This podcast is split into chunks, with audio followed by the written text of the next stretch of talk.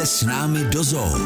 Milí poslucháči, možno ste zaznamenali, že sa nám teraz nedávno podaril rekord. Vytvoriť najväčší živý Betlehem na jednom mieste. V tomto Betlémě byli přítomni i naši šetlančtí poníci, protože v naší zoo žádné oslíky nechováme. A pretože dneska slávime štvrtú adventnú nedelu, tak sme sa rozhodli, že u poníkov z nášho Betlema aj zostaneme. Ako si už povedal, jedná sa o šetlandské poníky, ktoré sa vyznačujú tým, že sú veľmi silné, húževnaté a patria k tým najmenším. Tito poniové jsou sice domácím plemenem koní, ale díky tomu, odkud pocházejí, jsou velice neskrotní a tvrdohlaví. Šetlandské ostrovy je poměrně malé souostroví, které leží 160 km severně od skotského pobřeží. Je tam velice studené, chladné počasí, jsou tam studené, ba přímo ledové větry. Na těchto ostrovech nerostou prakticky žádné stromy a poníci tak nemají kam se schovat, často mají i nouzi o potravu. Vďaka svojim vlastnostiam v podstate dodnes nie je potreba ich chovať nejakých špeciálnych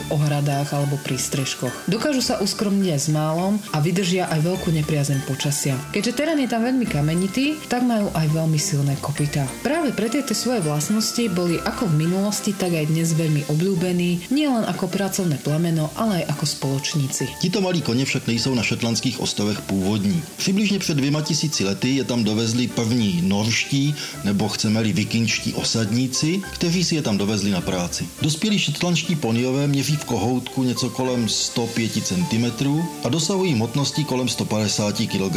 Je však třeba říct, že dneska jsou vyšlechtění i zakrstlí šetlandští poniové, i samotné tohle plemeno stálo u zrodu mnohem menších plemen koní, jako je třeba falabela. Ja som ale niekde čítala, že títo poníci sa kedysi využívali v baniach, teda po česky v dole. Vieš o tom niečo viac? To náhodou vím. Středověké doly totiž byly velice málo prostorné a v minulosti využívali havíři i dětskou práci. Když však byla ve Velké Británii dětská práce zakázána, začali využívat hovníci k práci právě šetlandské ponie. A tito poníci byli až do nějakých 50. 60. let v dolech využívání právě zejména ve Velké Británii. No a potom, čo bolo zakázané využívanie poníkov v baniach, tak potom často našli svoje uplatnenie napríklad v cirkusoch alebo sa stali práve domácimi mazlíčkami. Inak tieto poníky, ako aj všetky ostatné kone, žijú v menších stádach, ktoré vedie skúsená samica. Samica je žreb na 333 dní a porodí väčšinou jedno mláďa. Výnimočne to môžu byť dvojčatá, ale pri tých potom sa málo kedy stáva, že sa obidve dožijú dospelosti. Žriebe, keď sa narodí, tak je plne vyvinuté, no a už do niekoľkých minút sa snaží postaviť na svoje nohy. Keby sme videli kopítko čerstvo narodeného žriebeťa, asi by nás prekvapilo. Má na sebe také meké rohovinové výrazky, ktoré chránia pôrodné cesty kobily. A když už jsme u toho narození, tak vám přejeme za necelý týden krásné oslavení narození malého Ježíška a společně se Simou vám přejeme krásné Vánoce ze Zojí hlava.